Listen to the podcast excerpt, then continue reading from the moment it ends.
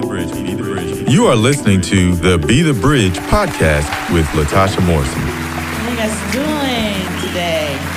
It's exciting. Each week, Be the Bridge podcast tackles subjects related to race and culture with the goal of bringing understanding. But I'm going to do it in the spirit of love.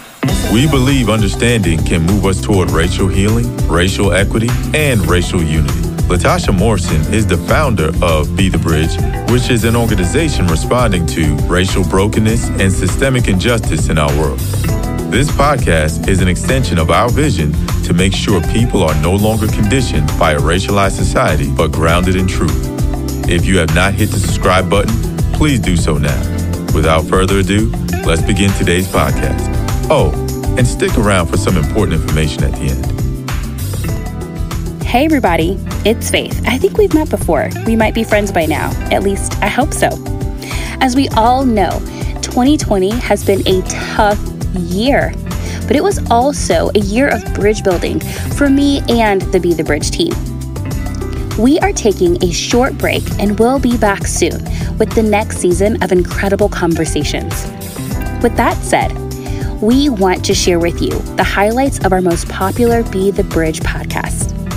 Again, these are highlights, so go check out the episodes you may have missed. Enjoy, and we'll be back soon. For a lot of people, that was the first time that something like this maybe had been caught on video or that it touched um, the world in that sense, where, um, you know, our grandparents and um, our, you know, parents have been talking about this for decades and centuries. And so, but I think this was, you know, one of those instances that where um, video, um, you were actually seeing video. And I think it was, this one was different even from um, Trayvon and, um, and a few others that happened in New York, even like early, you know, 10 years prior, um, where, you know, phone video was seen. And I think, you know, when we start, you know, when we attach to anything being a collective um, group, a lot of times you're thinking about your brother, you're thinking about mm. your your child or your father, mm-hmm. um, and I think the thing you know that kept gripping me during that time is despite all the details in this um, was there was a child mm. You know that was 18 year old a, senior um, mm. like any other 18 mm-hmm. year old that has ups and downs in his life or whatever but laid on the ground for four hours one of my newest friends, Beth Moore. My alarm came with Trumpism, and I, would like to explain what I mean by that. And okay. I've tried to get people to understand this, and I hope some of our listeners can can hear the nuance in this. Right. Our listeners will they're there too. They're tra- traveling the same journey with you. Okay. Well, here's here's my thing. I expected Donald Trump to be Donald Trump. And so I, I need I need somebody to understand it because I honestly I expect worldly people to be worldly people. I you know I don't have the it's not I I where my alarm came in is with Christian leaders uh, getting so wrapped up uh, in it and so so much triumphalism in it that's where i started getting uh, getting extremely uh, undone and extremely worried but it was in the crowds and the rallies watched as i watched on the screen mm-hmm. and i felt this like this this is so dangerous yeah this this kind of uh, the best word I know to call it is just triumphalism. Yeah. what does it mean? What does what what does greatness mean? What do, what do, this whole feeling of going? Wait a second, going backwards instead of forward, mm-hmm. and uh, oh my goodness, what you what you need to know is I'm I, I never did think it wasn't a matter of cat that somebody that cast a vote for this uh, candidate or that candidate. I, I, I, didn't vote for either candidate, Tasha. I didn't. I didn't care for either one of them, uh-huh. and that's just me. And I do realize there are a lot of. Uh, a lot of uh, drawbacks to that kind of a philosophy, but I was I was completely caught. In order to stay with my convictions, I did not have mm-hmm. any way to go there, and I went third party. But I will tell you, I it, it was the whole the whole tone of it mm-hmm. that and that was so scary to me. And it wasn't it wasn't it wouldn't have been in everyone that cast a vote a particular way. It was in the swell. It wasn't just about the voting um, booth. It was in this swell of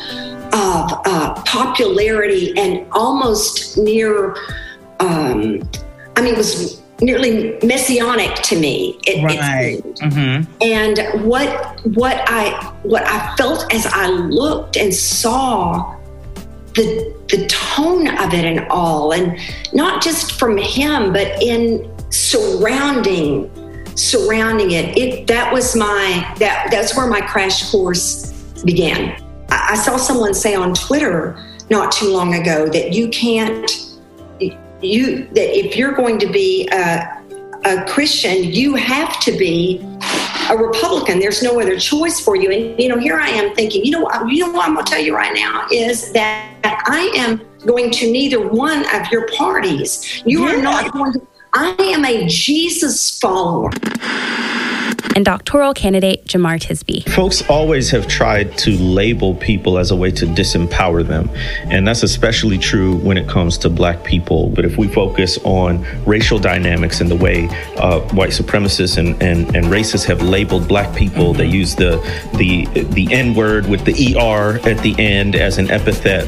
But there are other ways um, they labeled people working for racial justice. So after uh, the Civil War, people coming into the South to try to work for black advancement and black uplift. They would label mm-hmm. carpetbaggers or scalawags. And and what they did was they would put you in a box, mark it with what whatever red X was was forbidden in their social circles, and that was a way to ignore you or to minimize your voice. So there's a long history of this, and, and now we ha- have labels like communist, uh-huh. Marxist, liberal, leftist, social justice warrior, and the latest one being critical race theorist, uh, as, as again attempts to put you in the box, close that up tight, and not have to listen to what you're saying.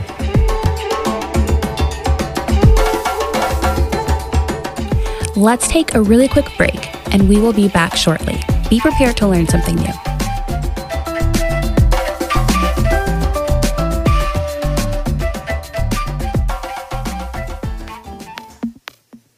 The Next Right Thing podcast, a podcast about making decisions that are making our lives.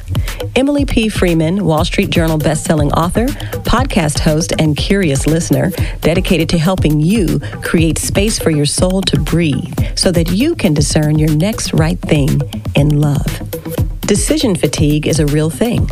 Adults make over 35,000 decisions every day. Many are second nature. Emily is here for the ones that aren't. She's made it her job to put into words the thoughts you don't have time to think.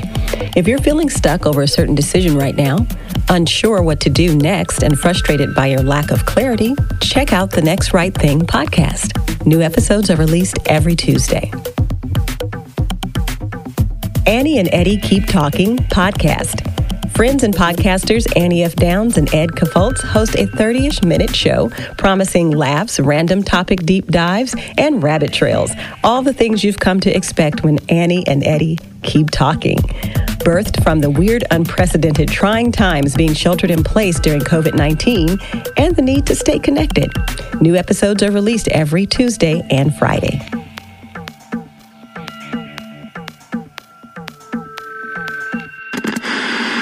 Dr. Christina Edmondson. Well, so so there there are aspects of it that um, of critical race theory that certainly resonate with me with with me and, and kind of my particular worldview. Part of that, so so I hold to um, the doctrine of total depravity, which doesn't mean that we are we are the worst thing possible ever, right? We are fearfully and wonderfully made. We are you know we are we are made in the image of God, but it does speak to the the depths of sin just just how just how low and how deep sin go, not on a personal level, but in a institutional, structural, and cosmic level, right? So the whole world is indeed impacted by the fall, and so and so when critical race theorists talk about the baked inness of, of racism into our systems and into our philosophies, into our law, for me, that's just that's just not a huge stretch. Um, uh, because I would make I would go a step further, right? I go I mean I go further than CRT, and I'm talking about racism and white supremacy as a principality that's seeking to kill and destroy us. That it is bondage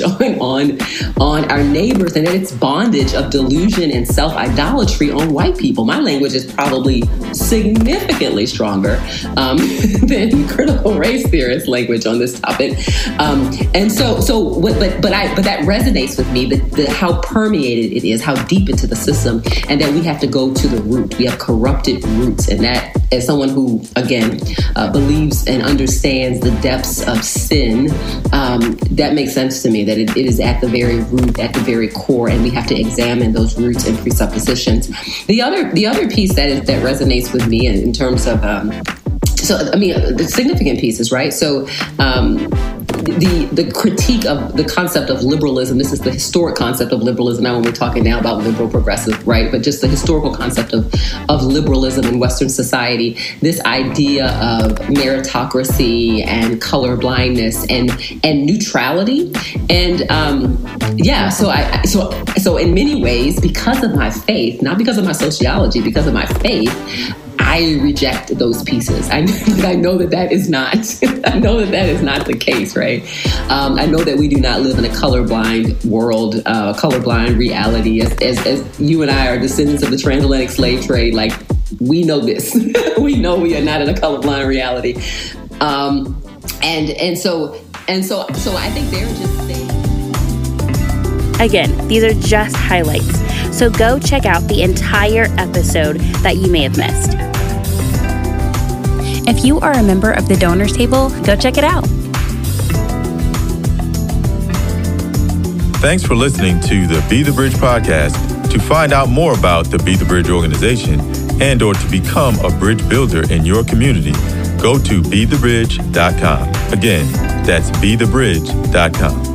If you've enjoyed this podcast, remember to rate and review it on this platform and share it with as many people as you possibly can. You can also connect with us on Facebook, Twitter, and Instagram. Today's show was edited, recorded, and produced by Travon Potts at Integrated Entertainment Studios in Metro Atlanta, Georgia. The host and executive producer is Latasha Morrison. Lauren C. Brown is the senior producer. Travon Potts was our transcriber. Please join us next time. This has been a Be the Bridge production. Be the Bridge, be the Bridge, be the Bridge, be the Bridge, be the Bridge.